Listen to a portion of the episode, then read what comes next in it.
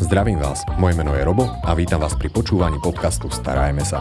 Podcastu, ktorý je venovaný všetkým milovníkom zvierat, kde si pravidelne pozývam rôznych hostí, s ktorými rozoberám zaujímavé témy zo sveta chovateľstva.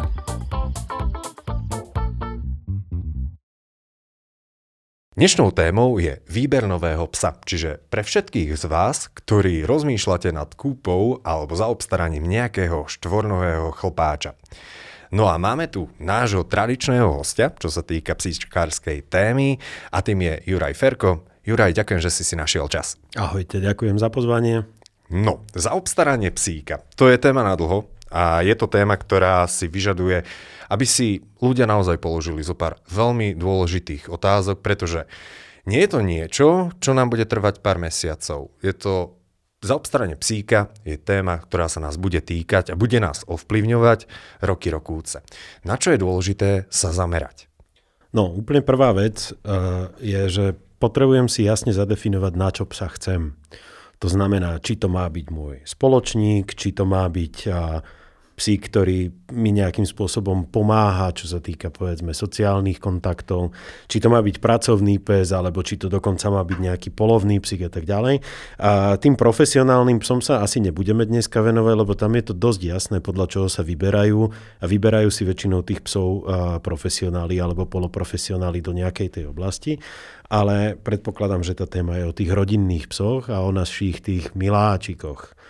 Takže u miláčikov keď mám jasne definované, že teda chcem miláčika, domáceho psa, tak aj tam si musím dať nejakú poddefiníciu. To znamená, že chcem, aby to bol pes, ktorý so mnou bude aktívne zdieľať celý môj život, alebo aby to bol pes, ktorého budem mať doma na záhrade a zašteká, keď niekto sa mi bude snažiť dostať. Taký ten strážny pes? Strážny pes, áno, ale nie je teda nejako už profesionálne definovaný, ale skôr taký hlásič. Alebo či chcem psíka, ktorý bude do určitej miery môj asistenčný pes alebo terapeutický pes. Aj toto je veľmi častá, častý dôvod, prečo si ľudia zaobstarávajú psa. A keď si toto veľmi presne zadefinujem, tak potom musím ísť na krok číslo 2. A krok číslo 2 je uvedomiť si reálne, a aká som rodina.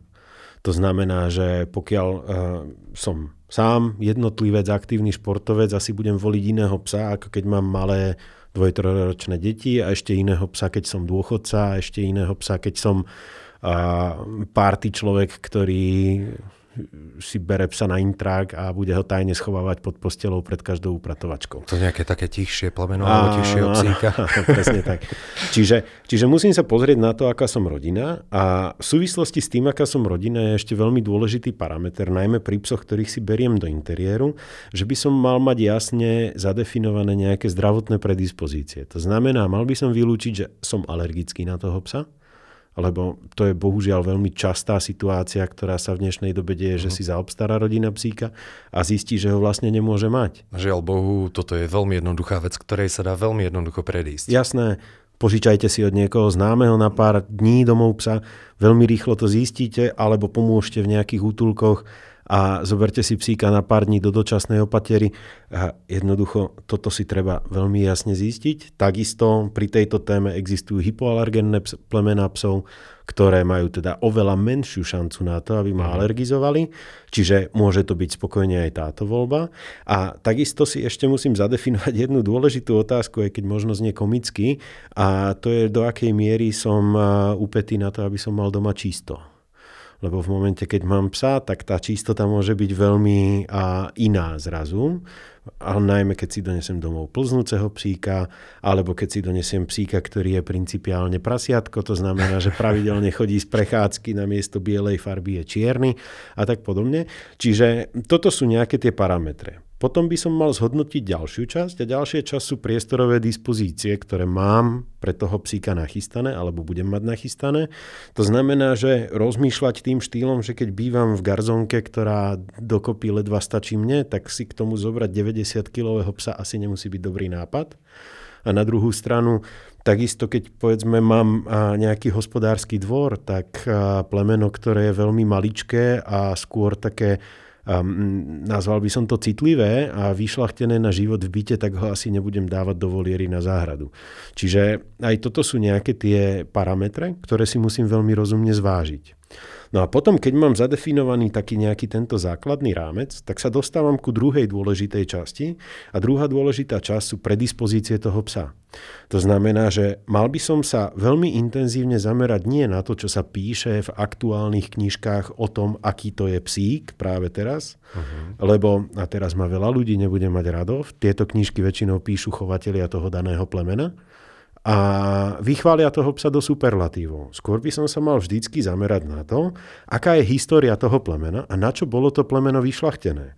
A pokiaľ si ja zoberiem psa, ktorý bol zvyknutý na to, že pracuje bez ľudí a stará sa povedzme o nejaké hospodárske zvieratá vo veľkom rangu, alebo prípadne je to samostatne fungujúci polovný pes, ktorý funguje svorkovým princípom a behy na dlhé trate a tak ďalej a očakávať potom od tohto psa, že sa so mnou bude maznať denne 8 hodín na gauči, jednoducho není nejakým spôsobom sklbiteľné. Čiže ten princíp ako bol a na čo bol vyšlachtený ten pes, je veľmi, veľmi dôležitý. A z toho potom mi vie vyplynúť, akú mám najväčšiu šancu na to, ako sa ten pes bude v budúcnosti správať. Lebo tie genetické princípy, na základe ktorých boli šlachtené jednotlivé plemená psov, sú to, čo dáva tú najväčšiu predispozíciu. Pozor, ale je to čest výnimkám. To znamená, že u každého plemena psa mám nejaký predpokladaný štandard, ktorým mi ten pes bude fungovať, ale samozrejme z toho existujú výnimky a čím viac tých výnimiek ja budem brať ako, že dobre, ja chcem výnimočného uh, psa ovčiarského plemena, ktorý bude maznák na gauči, tak sa mi môže stať, že budem veľmi dlho vyberať, kým toho konkrétneho výnimočného nájdem. Ale keď budem mať ovčiarského psa, ktorý mi má strážiť moje sliepočky pred líškami na záhrade a zaštekať občas na nejakého suseda a tak podobne, tak zase viem, že ten ovčiarský pes na niečo podobné bol šlachtený. To znamená, že na, to, na tú danú prácu a na, tú, na ten daný účel bude vysoko pravdepodobne zase veľmi rozumný. Čiže toto je ako keby ten dôležitý parameter. Hej, no musím povedať, že... To bolo na úvod. Na úvod a zároveň zodpovedané aj mnohé otázky. Jo. Veľmi rozumne si to, dá sa povedať, že tak roztriedil a zároveň aj vysvetlil. Dobre, takže prvá vec je dôležitá nevyberať psa podľa obrázku, čo je veľmi častá chyba, ano. ale uvedomiť si, aké máme možnosti poskytnúť mu nejaký ten priestor a to jedna v rámci nášho bydlia alebo záhrady alebo čokoľvek a dva aj v rámci toho nášho času, pretože sú, ako si spomínal, rôzne plemená, ktoré jednoducho budú viacej vyžadovať toho nášho času a ktoré budú práve menej vyžadovať toho nášho času. Ak sa teda ideme rozhodovať, že či zobrať nejakého psíka, veľa ľudí rieši, či skôr zobrať čistokrvné plemeno, mm-hmm. alebo sa radšej obrátiť tou smerou útulkáčov, čo sú teda psíky, ktoré potrebujú určitým spôsobom pomôcť a nájsť si teda opätovne nejakú rodinu, lebo veľmi často je tam taký smutnejší príbeh za tým. Jasné. A v podstate niekedy prinášajú aj, by som povedal, že určité také výzvy pre nových majiteľov. Určite. A skúsim to rozdeliť do nejakých kategórií. Ja tak rád mám vo veciach poriadok, takže a najprv zadefinujem kategóriu, kde by som nad útulkačom nerozmýšľal. To je podľa môjho názoru to dôležité povedať na začiatok. Niektorí ľudia z útulkov ma zase za toto nebudú mať radi. Ale vo všeobecnosti tvrdím, že zobrať si psa z útulku bez histórie ku dieťaťu, ktoré je v predškolskom veku, je príliš veľké riziko z toho dôvodu, že ja nepoznám históriu toho psa. Ja neviem, čo ten pes zažil v minulosti. To znamená, že je tam veľmi veľa potenciálnych rizík, ktoré nemusia nastať, ale je samozrejme na zvážení každého človeka, každej rodiny, že či tieto rizika budem alebo nebudem riskovať. Ale vo všeobecnosti, keď mám psa, ktorý má niečo v minulosti zažité a ja to nepoznám a teraz zoberiem ho k malému dieťaťu a poviem možno hlúpy príklad, ale ten pes niekedy zažil, že ho zbil človek, ktorý mal červenú šiltovku a fialové tričko tak ten pes si to do určitej miery vie zapamätať. Následne za tým mi príde do rodiny, všetko funguje úplne fajn, kľudne aj rok, dva sme v pohode a zrazu kúpim môjmu dieťaťu červenú šiltovku a fialové tričko. A pes z ničoho nič zautočí na moje vlastné dieťa. To sú tie jazvy, ktoré sa nikdy nezhoja určitým Presne. spôsobom. To znamená, že a, ku malým deťom ja veľmi dlhodobo odporúčam zobrať si naozaj malé šteniatko z kvalitného chovu, kde viem históriu. Lebo ako náhle ja by som vedel aj u toho utulkáča, že mal tento zlý zážitok, ad jedna viem spraviť prevenciu, a dva viem tú situáciu natrénovať a naučiť ho, že ten jeden zlý zážitok neznamená, že všetky takéto situácie sú zlé. Hm. Viem si to upraviť. Čiže keď si zoberiem domov to malé šteniatko a vychovávam si ho a ono aj zažije zlý zážitok, čomu sa niekedy nedá vyhnúť jednoducho, a, tak viem o tom zážitku a viem ďalej to šteniatko alebo už neskôr toho väčšieho psa prispôsobiť a natrénovať to znamená, že mi nebude reagovať skratovo v budúcnosti. Toto hmm. bohužiaľ, ale u útulkača neviem, lebo by som musel trénovať všetky potenciálne možné mhm. situácie, hmm. ktorých je vlastne nekonečno. To znamená, že sa to nedá. Ohľadom útulkových psov Nebudeme ich odsúvať určite na tú vedľajšiu kolaj, určite pretože nie. veľmi často práve tí zamestnanci útulku poznajú toho psíka a ak bol teda včas prinesený do útulku, tak poznajú aj nejaké to pozadie alebo poznajú ten samotný príbeh. Troška otáznejšie je to samozrejme pri tých starších psíkoch a najmä ak takým neurčitým spôsobom boli dovedené alebo privedené do toho útulku. Dobre, ale útulok teda môžeme povedať, že je to určitým spôsobom m, mm, také, nepoviem, že prekvapenie, ale prináša to určité také benefity. benefity rizika. Ono z, eto, z etického hľadiska je to naozaj že veľmi dobrý skutok, že poskytneme naozaj psíkovi, ktoré nemal to šťastie na dobrú rodinu, naozaj taký ten plnohodnotný domov. Súhlasím. Dobre, druhá strana teda plemená viac menej. Alebo ešte budeme poďme, poďme ešte k utulkáčom, mm-hmm. lebo e, môže to vyznieť tak, že som utulkáčov odsúdil, to určite takto nechcem povedať a idem ku veľkej výhode útulkáčov. Uh-huh. Veľká výhoda útulkáčov, keď ich naozaj nebudem brať k tým malým deťom, ale mám už rodinu s väčšími deťmi, alebo proste sme dospelý pár a tak ďalej. A ten útulkáč je psík, ktorý má niečo za sebou zažité, čo ja síce nemusím poznať, ale vďaka tomu, čo má zažité, tak môže byť oveľa vernejší. To znamená, že vie sa oveľa viacej tzv. imprintovať do tej mojej rodiny a vie byť oveľa, a vie oveľa viacej prejavovať tú lásku v mnohých situáciách, ako ten psík, ktorého si zoberiem od malého šteniatka, ktorý má od začiatku nastavený nejaký aj mnohokrát veľmi vysoký štandard pohodlia, komunikácie, stravovania a všetkého tohto. To znamená, že útulkáči vedia byť oveľa vďačnejší. Čiže... A toto by nám potvrdili mnohí ľudia, ktorí Určite si zobrali áno. psíka z útulku. Určite áno.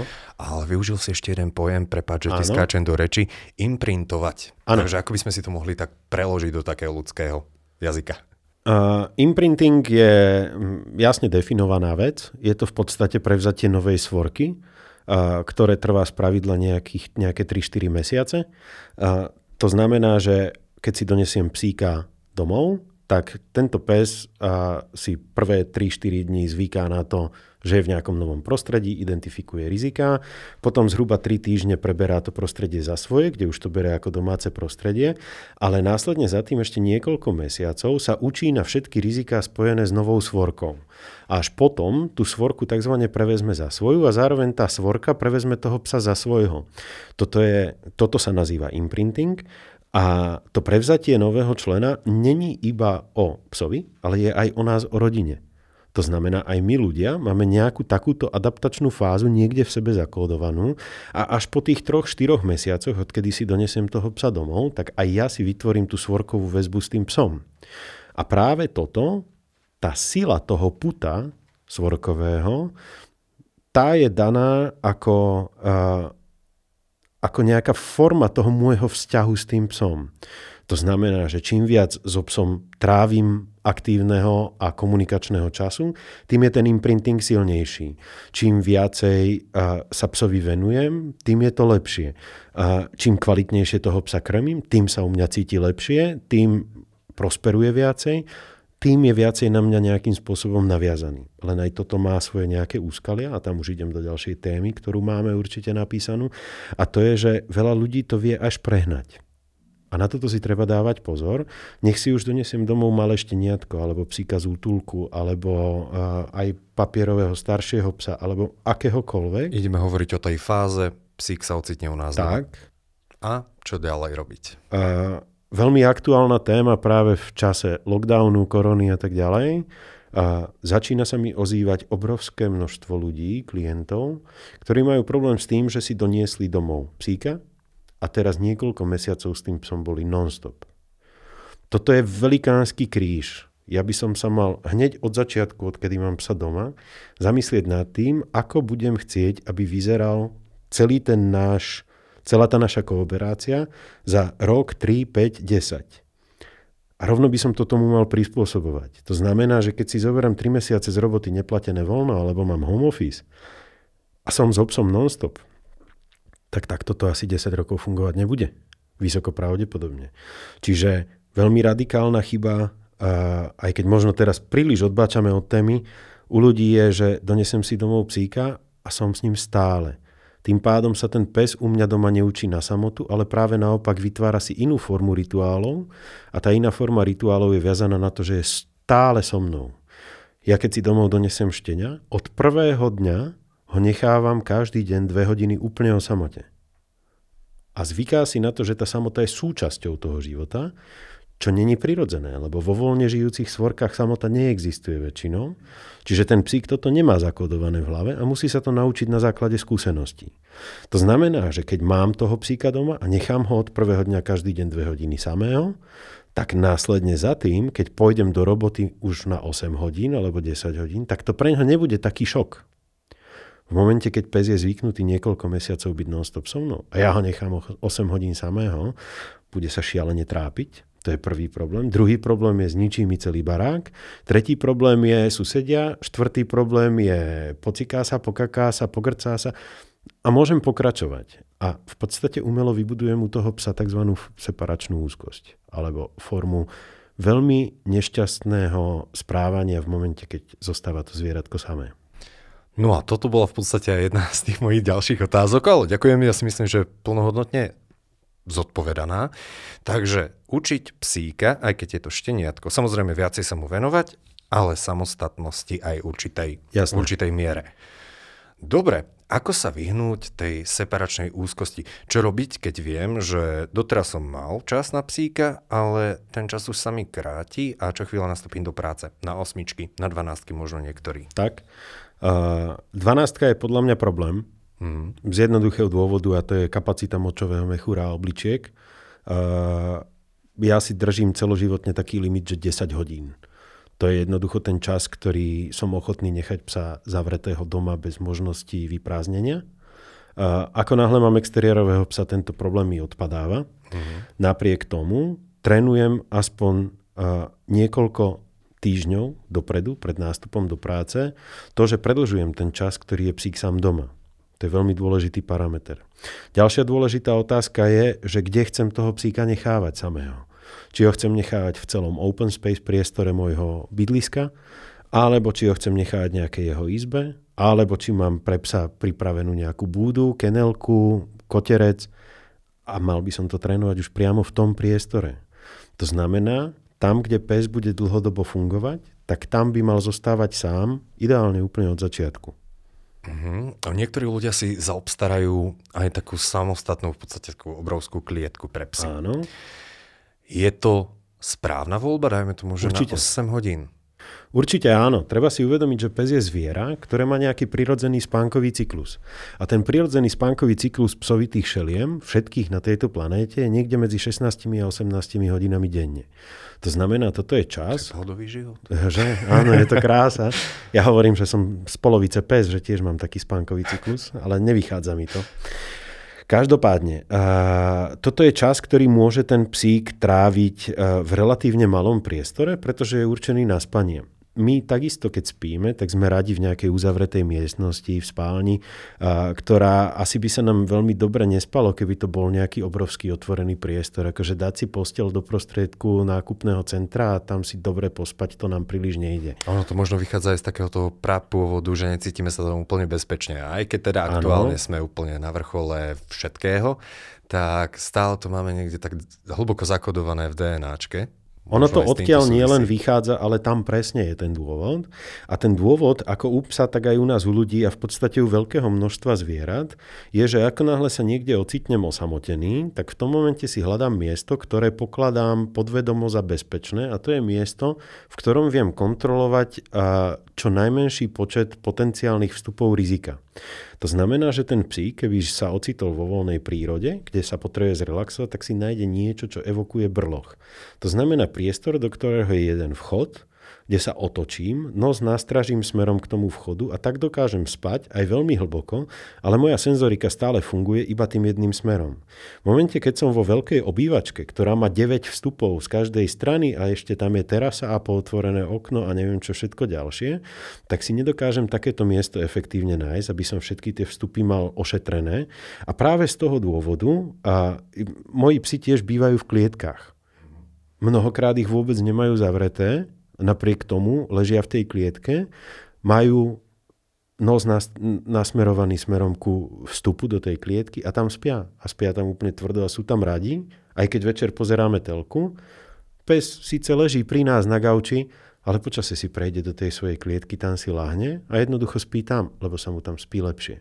Lebo je to jeho priestor a možno toto je veľmi zaujímavý typ, že je dobré kúpiť tú klietku v dostatočnom predstihu. Aby jednoducho si ju pes nespájal s tým, že on ma teraz do nej hodí, ten majiteľ, a zavre ma tam, ale aby ten psík mal možnosť jednoducho oboznámiť sa s tou klietkou, lahnúť si tam, dať mu tam nejaký pelech, dať mu hračky. Jednoducho, aby to pokladal za priestor, ktorý je jeho. Áno, ja k tomu ešte pridám dôležitú vec a to je, že moji psíci majú v klietke aj krmenie a vodu.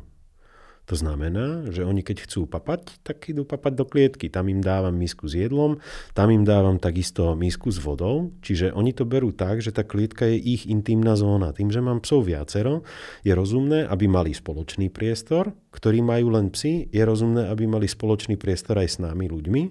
Čiže máme celý dom, potom rodina a majú aj niektoré zakázané zóny, ako je izba pre decka, kde psi nemôžu chodiť, má mať pes niečo zakázané v tom teritóriu a zároveň ale každý má tu úplne svoju osobnú súkromnú intimnú zónu, ktorú aj ja tolerujem. To znamená, že keď je môj pes v klietke a ja ho otvorím alebo má otvorené a zavolám ho, poď ideme von a on nechce ísť von, tak kým to není nevyhnutné, tak ho nenútim. Jednoducho tam má svoje útočisko, keď tam chce byť, tak nech tam je keď sa chce zrelaxovať, nech tam je. Samozrejme, keď idem k veterinárovi, oni veľmi dobre vedia, že idem k veterinárovi. Tam sa im to moc nepáči, čiže tam sa intuícia. tvária, že toto. Čiže viem nejakým spôsobom to pravidlo eh, potenciálne prelomiť, hmm. ale snažím sa to robiť minimálne. Jednoducho, tu máš svoje útočisko. A tým sa dostávame ku ďalšej časti, kde práve sú rodiny s malými deťmi, ktoré si vyberú psíka a ja hovorím, že je fantastické, keď deti a psi žijú spolu. To sa mhm. vynikajúco doplňa. Je to podľa mňa úplne geniálne. Ešte podľa niektorých štúdií aj deti, ktoré vyrastajú v podstate s nejakými zvieratkami, tak sú zdravšie, pretože vzhľadom ano. na to, že dostávajú rôzne podnety alebo sa stretávajú s rôznymi alergénmi, potenciálnymi alergénmi od malička, tak telo si na to prirodzene zvyká. Určite aj tento zdravotný parameter je dôležitý. A je tam dôležité to, že si zvyká to dieťa na nejaký gentle vzťah ku živým tvorom. Veľmi veľa pozitív, relatívne minimum negatív, ale jeden z tých parametrov je, že keď mám malé dieťa, tak malé dieťa mnohokrát tlačí na psa aj nevedome, psychicky alebo fyzicky. A vtedy je rozumné, aby ten pes mal svoje útočisko, kam vie odísť a kde má pokoj aj od toho dieťaťa, nech to znie akokoľvek zvláštne. Takže treba to vysvetliť deťom. Treba to deckám vysvetliť a práve na to slúži ten domček toho psa, kde tak ako učím psa, že nechodíš do izby, kde sú deti, tak takisto učím dieťa, že nejdeš do tej klietky toho psa. Jednoducho to je zóna toho psíka a ja mám teraz ročnú dceru doma a tá samozrejme by najradšej bola so psami v klietkach. to miluje úplne. Ale vždycky odtiaľ odnesiem, poviem jej, že moja zlatá, toto je pre psíka klietka, nie pre teba a poďme odtiaľ preč. Hej. Ten pes, keď chce, tak vyjde a ide sa hrať s malou. Úplne v pohode, ale malú nepúšťam do tej klietky, psa nepúšťam do izby detí. Hotovo. Dobre, ono ešte z toho chovateľského hľadiska veľmi často ľudí zaujíma aj finančná investícia. Že či je psík náročnejší v porovnaní s nejakou akvaristikou, teraristikou, s mačkou napríklad. Takže ako sme na tom, čo sa týka psíčkarstva? Toto je veľmi diskutabilné, lebo máme povedzme nejakú minimálnu hranicu starostlivosti o psa, aby pes mal všetko, čo potrebuje. Potrava, toto by, som, toto by som zadefinoval, že existuje nejaké minimum.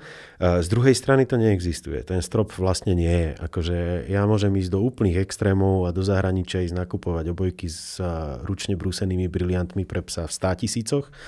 Toto sa dá. Tam akože prachy sa dajú minúť vždycky, ale to, čo by som minimálne mal zabezpečiť pre psa, je naozaj nejaké základné vybavenie, ktoré potrebujem. To znamená minimálne obojok, vodítko, nejaký peliešok, prípadne voliera, prípadne nejaké misky, Jeho kefa. miesto jeho jednoducho miesto potrebujem vybudovať.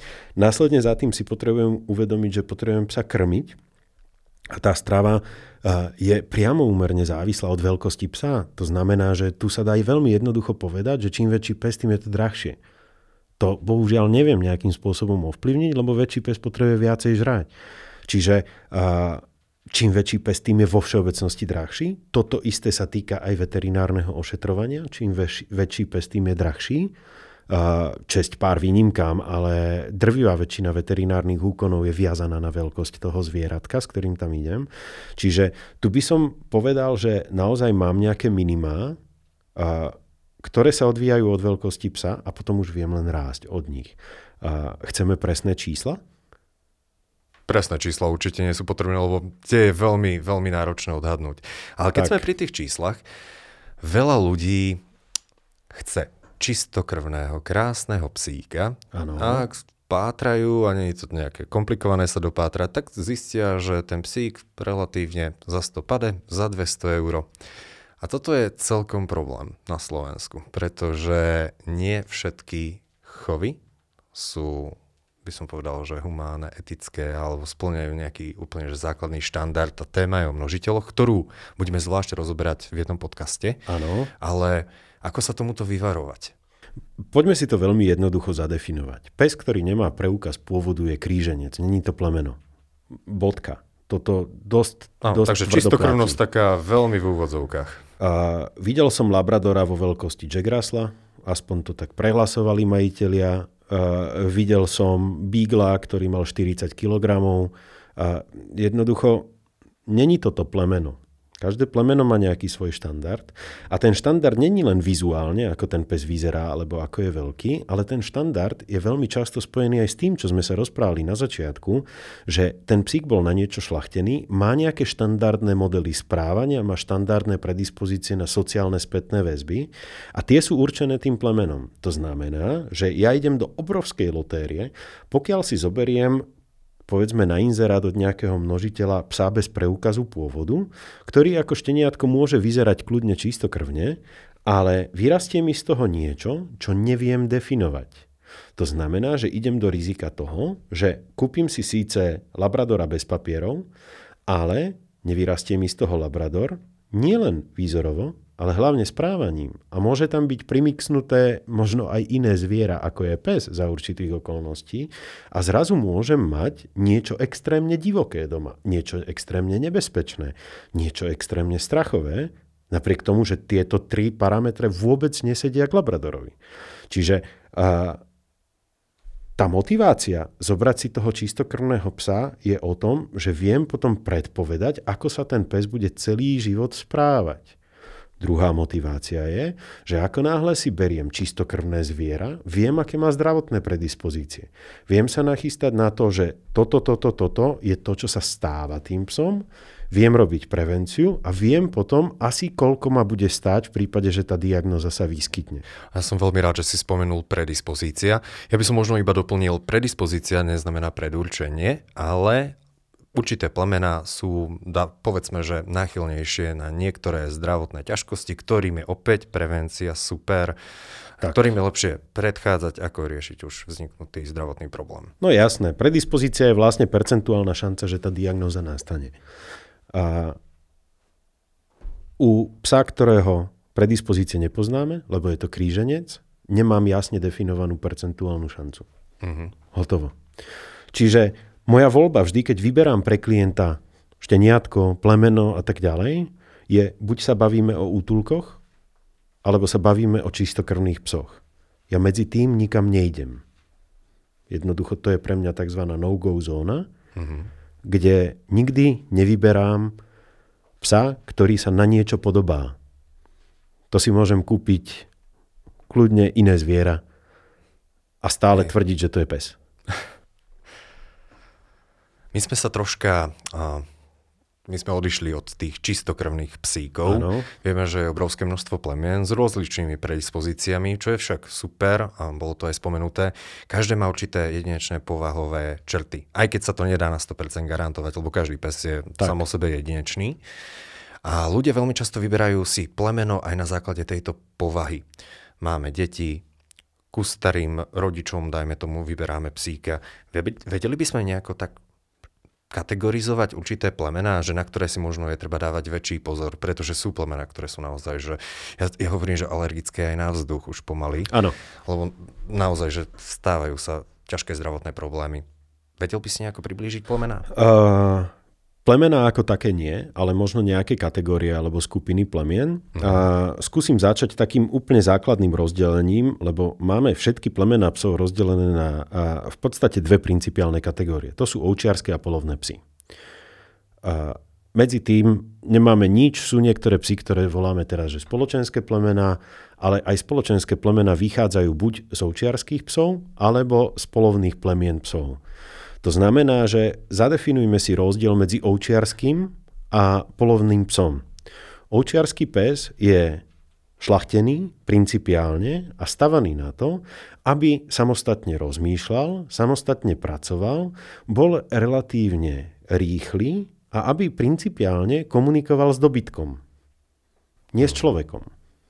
Príklady nejakých plemien, keby som mohol poprosiť? Strašne nerad dávam príklady plemien. ale... Dobre, dobre, tak tomu sa vyvarujeme. Ale dočíta, dočítate sa to určite, keď Jasné. budete pátrať. A potom mám polovné plemená mm. psov, ktoré, z ktorých drvivá väčšina je šlachtená na to, aby kooperovali s polovníkom.